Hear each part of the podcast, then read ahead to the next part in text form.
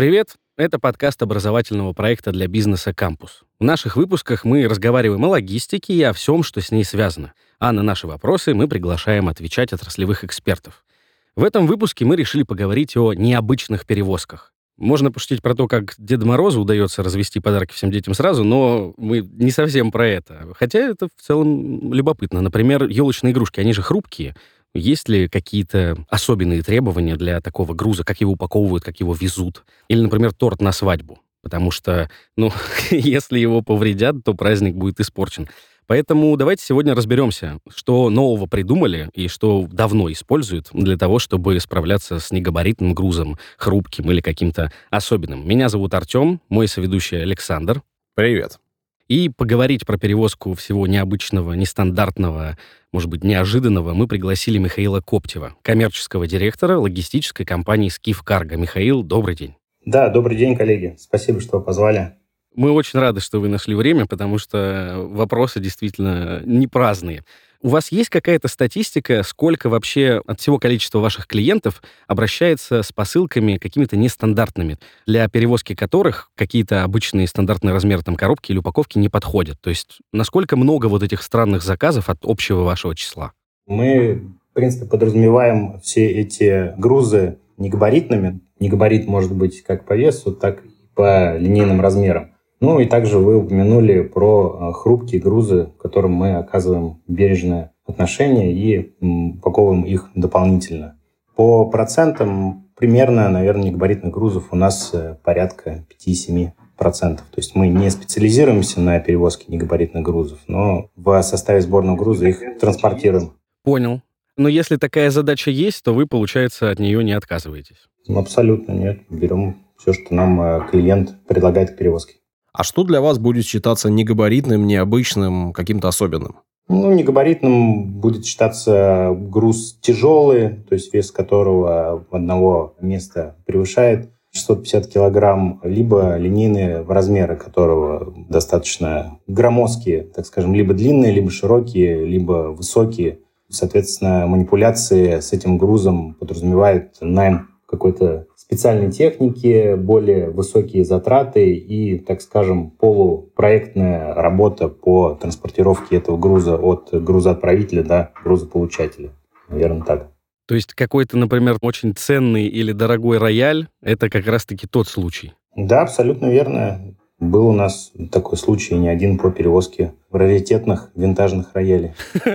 Ну вот я в первую очередь про это подумал, хотя если говорить о опыте, который нам всем знаком, ну, я переезжая столкнулся с тем, что холодильник или стиральную машину нужно достаточно бережно перевозить, и если ее там будет мотылять по кузову, то техника может приехать уже не работающей, хотя вот мне, человеку, который там взрослую жизнь, когда только начинал, все эти вещи были неочевидны, если мы остановимся на той же самой стиральной машине с завода, когда отгружается продукция, она упакована для транспортировки. Там специальный способ упаковки в ту же картонную коробку, проложенная пеной и закреплена эта стиральная машинка внутри транспортировочной упаковки. А если вы осуществляете переезд, да, у вас она ну, во-первых, не закреплена на поддоне, во-вторых, тот же самый барабан, который внутри находится, он там в основном, чаще всего, если это не прямой привод, на пружинах крепится, да, там на четырех. Угу.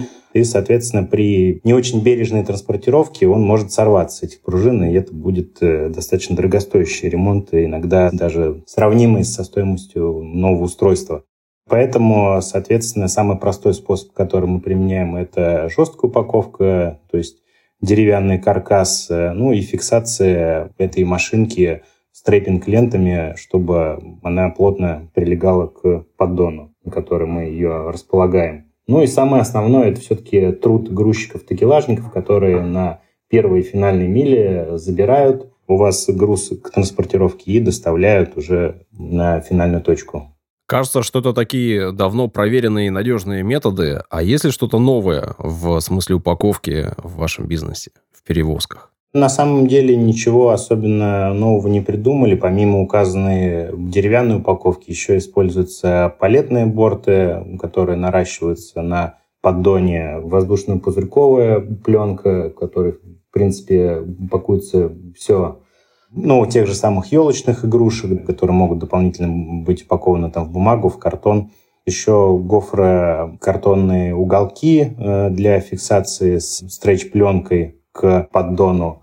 Э, ну и, соответственно, внутри коробки картонные пакеты с воздухом. Вот, в принципе, и все. Ну, иногда такие большие пакеты используются в морских контейнерах, да, чтобы палеты, которые находятся внутри контейнера при качке, раскачивании судна, ну, не перемещались внутри контейнера. А Стретч-пленка это вот это вот похожее на пищевую, да, прозрачная? Ну, ну да, только там микрометры ага. совершенно другие, она гораздо более плотная, ну, бывает mm там первичная, вторичная э, и, соответственно, по разной толщине. А вот эти вот, э, то, что вы сказали, известные в народе как пленка с пупырками, это как раз таки воздушные да, воздушная пакеты или нет? пленка, всем нам ага. известная, которую все мы любим лопать с э, различным диаметром этих э, пузырьков. И от этого меняется звук при уничтожении. Ну, это самое главное в этой пленке, я думаю. Абсолютно, да. Ну, конечно, до тебя доехала стиралка, которую ты не упаковал, она поломалась, потом сидишь, лопаешь, успокаиваешься. Можно уже даже стиралку не выгружать, как только пленку увидел сразу.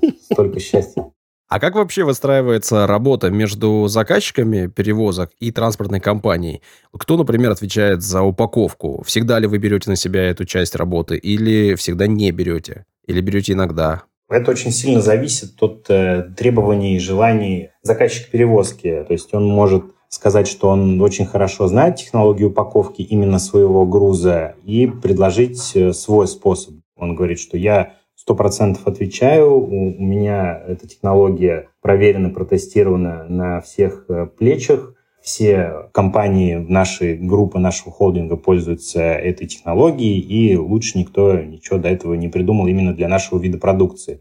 Соответственно, у нас есть э, стандарты, утвержденные в компании по упаковке груза. То есть, если это какой-то хрупкий груз, мы обязаны его упаковать, э, дабы он доехал до грузополучателя и при каком-то плохом, неудачном случае повреждения не э, испортил другие грузы.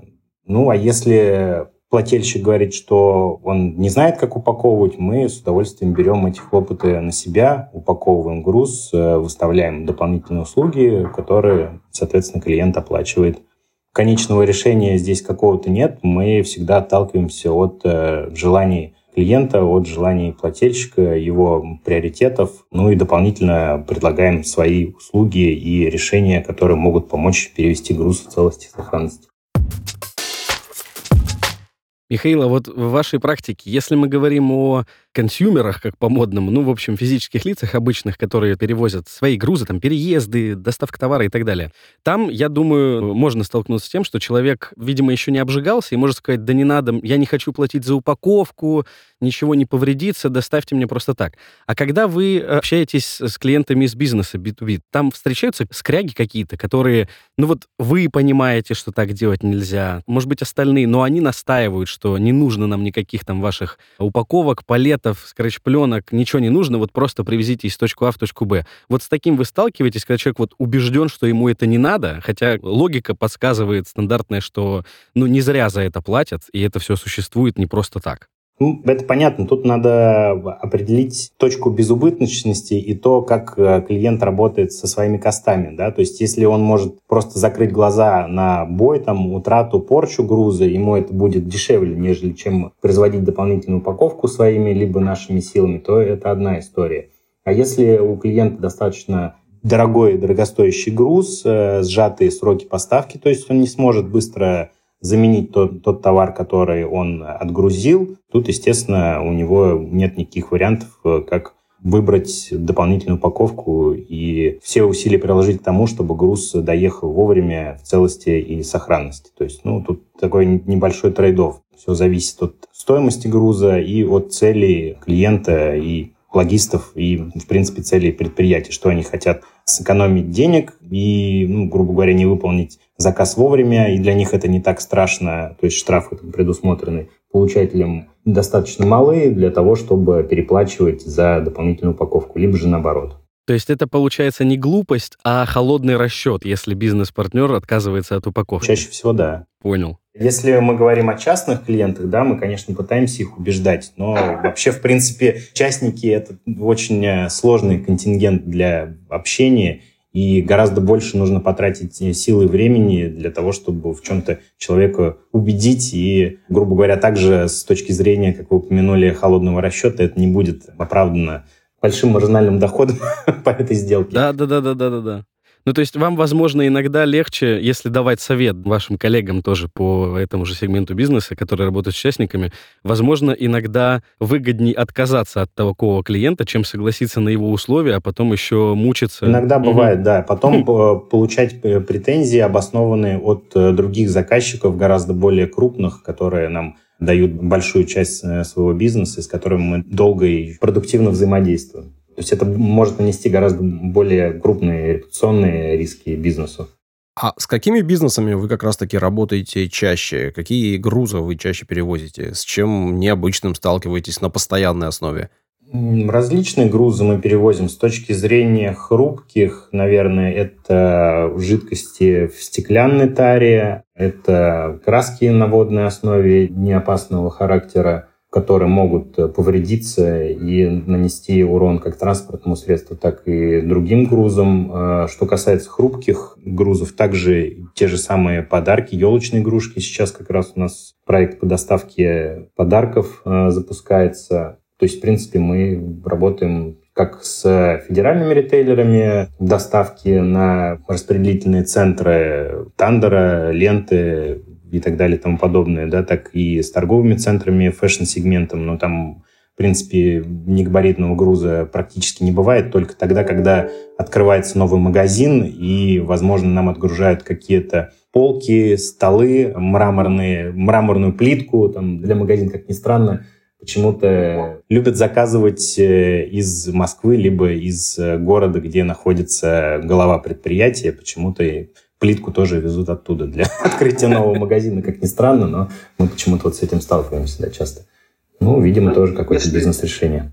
Если говорить тоже про особые условия, э, у меня знакомый, он занимался фармацевтикой, и у него, ну, там полный цикл был. Идет в конкурс, выигрывает, договаривается с поставщиком, потом это все доставляет тоже сам, своим водителем, и у него две машины было.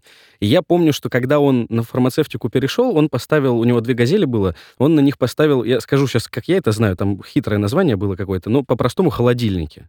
И это тоже мне показалось. Вот с одной стороны, ты так, ну, живешь, когда относишься к тому, что в аптеке как к обычной продукции. Но там же совершенно могут быть другие условия хранения, а еще и когда у некоторых, допустим, продуктов фармацевтических разный там температурный режим хранения. Что-то нужно там при минус 5 хранить, что-то при минус 15. Если у вас в парке машины, которые оборудованы холодильниками, сомневаюсь, что есть какие-то печки, хотя, может быть, ну, поговорим. И, и второй момент, это будут две разные, например, газели там с холодильником, которые повезут продукцию, или можно как-то внутри кузова, да, сегментировать температурный режим, что вот то, что у нас подальше, там у нас минус 15, а поближе там минус 5. Или это все-таки будут разные машины с разной настройкой, например? Давайте начнем с установки. Эта установка называется рефрижератором, то есть принцип ее работы, э, наверное, схожий с холодильником, только лишь за исключением того, что топливо для этой установки обычно солярка. Соответственно, эта установка находится как в маленькой машине, будь то газель, либо какой-то каблук, либо даже фура. То есть это полуприцеп у фуры, который сделан из э, сэндвич-панели, и внутри, соответственно, есть установка, которая обеспечивает режим и циркуляцию воздуха по желобу сверху.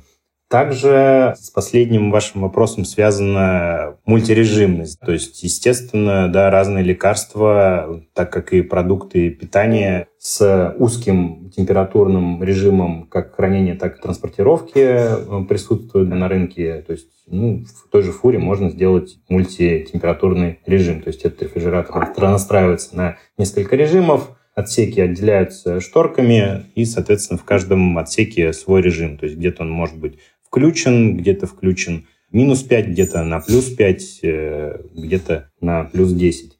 Просто понимаете, что цепочка поставки, там, сама цепочка supply chain вот этих вот фармацевтических mm-hmm. препаратов э, достаточно жестко контролируется и в мире, и у нас в России. И поэтому чаще всего компании, дистрибьюторы закладывают свои термологеры да, в коробке с препаратами. Термологер — это устройство, которое фиксирует температуру на всем пути следования груза. То есть, соответственно, когда отправитель запаковывает этот термологер в коробку, он все время нахождения груза в пути до того, как его получатель вынул, фиксирует температуру, затем а, получатель может считать данные с этого термологера и понять, нарушалась ли цепочка холодная, либо теплая цепочка транспортировки, либо нет.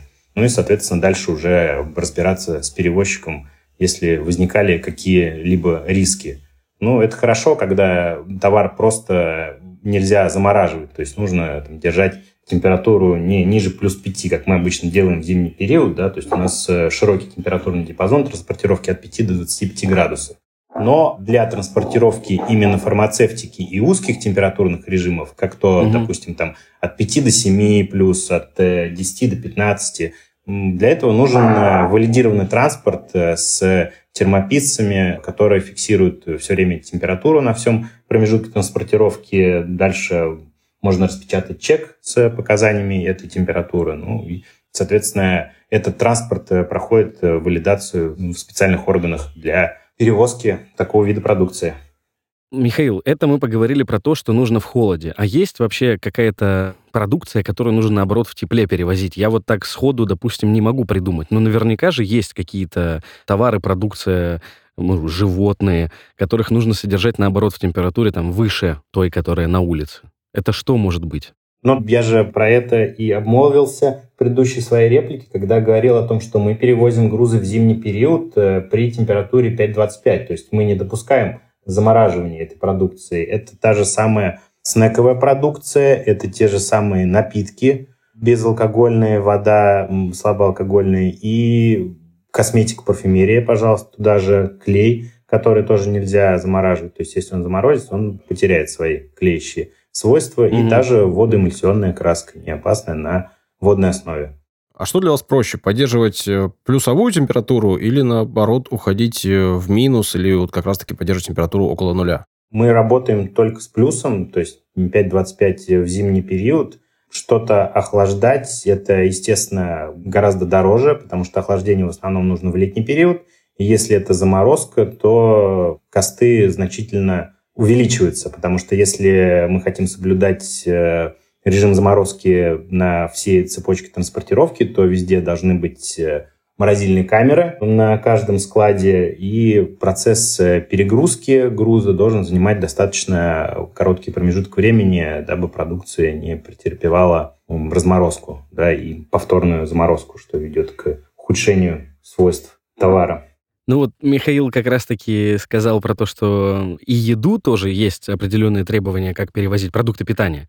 А мы еще решили спросить у кондитера, для которого товарный вид особенно важен, потому что это вроде и на стыке температуры, и важна упаковка тоже, о которой Михаил говорил. Вот, э, стоит ли закреплять торт на палет и как стретч-пленку нанести так, чтобы не помять фигурки и красивые узоры, мы решили спросить у Алены Деминой, кондитера с 12-летним стажем, как она справляется с перевозкой своих кондитерских изделий, и случалось ли у нее, что водитель резко затормозил, и торт превратился в пюре. Давайте ее истории послушаем.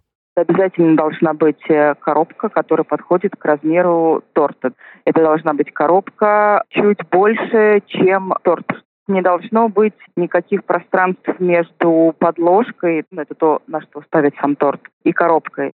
Если торт не муссовый, да, если торт бисквитный и подразумевается, что бисквит кладут э, на подложку, обязательно его нужно чем-то приклеивать, скажем так, да, грубо. То есть мы под торт кладем либо крем, либо сироп глюкозы, чтобы торт по самой подложке не катался.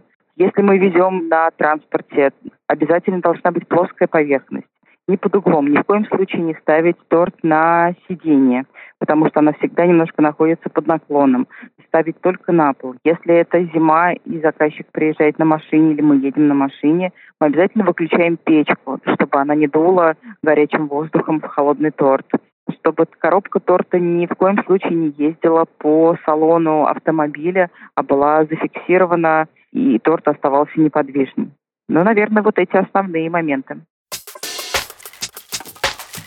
Михаил, а если про парк говорить? Я тоже помню, когда я работал еще в продажах, в бизнесе, я, ну, один раз подвис. Была большая поставка, и я увидел, что ее будут доставлять тремя машинами небольшими. Соизмеримыми, наверное, все представляют «Газель», как выглядит, вот такого размера.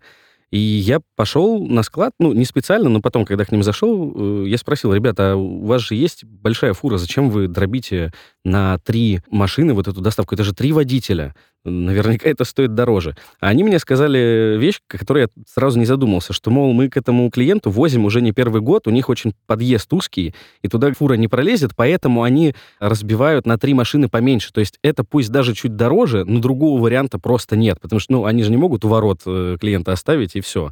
Нужно разгрузиться. Вот этот вопрос именно с габаритами машины, которая доставляет, она насколько важна? А, если, например, история, что по городу это только, там, допустим, газели соизмеримые машины этого размера, потому что, ну, улочки маленькие и так далее, туда большая машина не заедет. А на дальние перевозки, например, легче это сделать фур. То есть какие вот здесь особенности именно по габаритам самого транспорта у вас?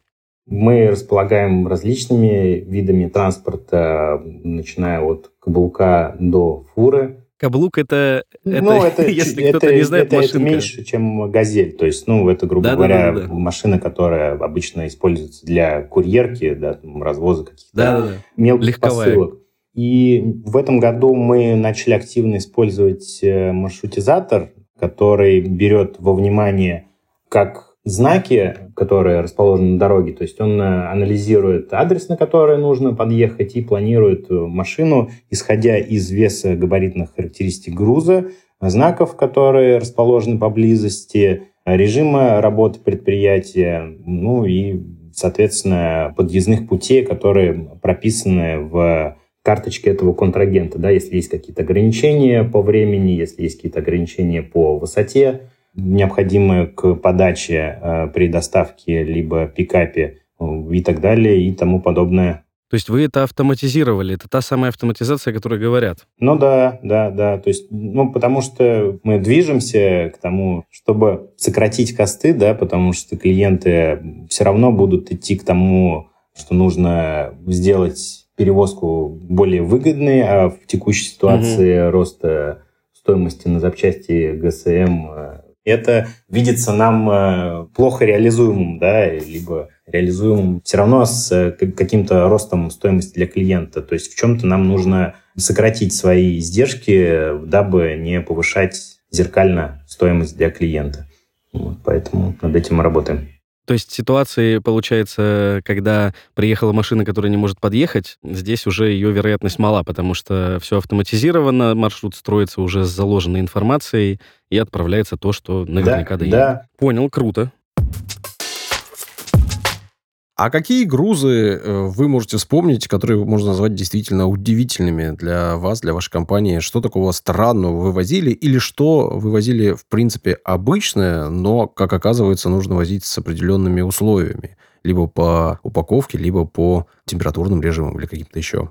И есть ли что-то такое? Презервативы и лубриканты, которые требуют не то что узкого температурного режима, а главное их не заморозить, чтобы они не потеряли свои тактико-технические свойства и были готовы к употреблению сразу же. И еще также вспомнил я шоколад, потому что шоколад, э, в основном даже тот, э, который ну, от 70% э, начинается содержание какао, он требует определенных э, температурных режимов, да, то есть его нельзя замораживать, э, иначе, если его заморозить, он такую белесость приобретает, что сказывается на вкусовых э, качествах самого продукта и внешнем виде, естественно. То есть если плитка стоит достаточно дорого да, в ритейле, то очень будет испорчено впечатление покупателя, если он откроет ее, и она будет как-то не соответствовать его ожиданиям от э, цены, качество будет не соответствовать. То есть, если вы заказали презервативы и шоколад, а они прибыли ну, не совсем в том виде, в котором вы ожидали, скорее всего, производитель сэкономил на доставке. Да, скорее всего, что весьма будет печально. И еще к этому можно и шампанское добавить, кстати, на самом деле. Вечер будет испорчен абсолютно вообще по всем фронтам. Да, да. Возите и храните товары правильно.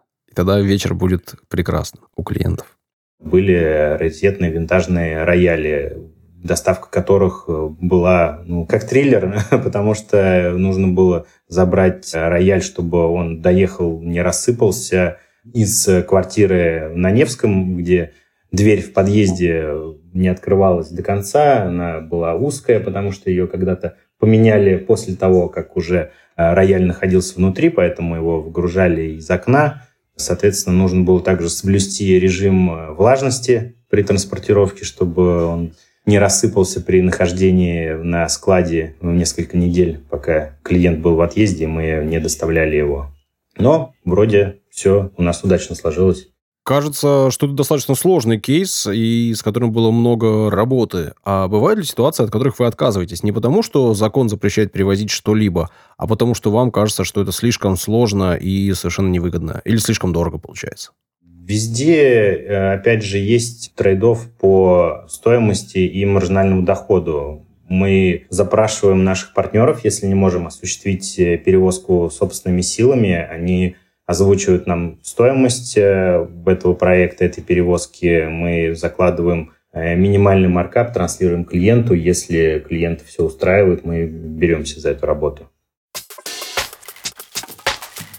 Недавно в Санкт-Петербурге, в Кронштадте перевозили подводную лодку. И для этого, конечно же, там перекрывали и город, и расширяли какие-то проезды. В общем, было такое глобальное, серьезное перемещение огромного объекта.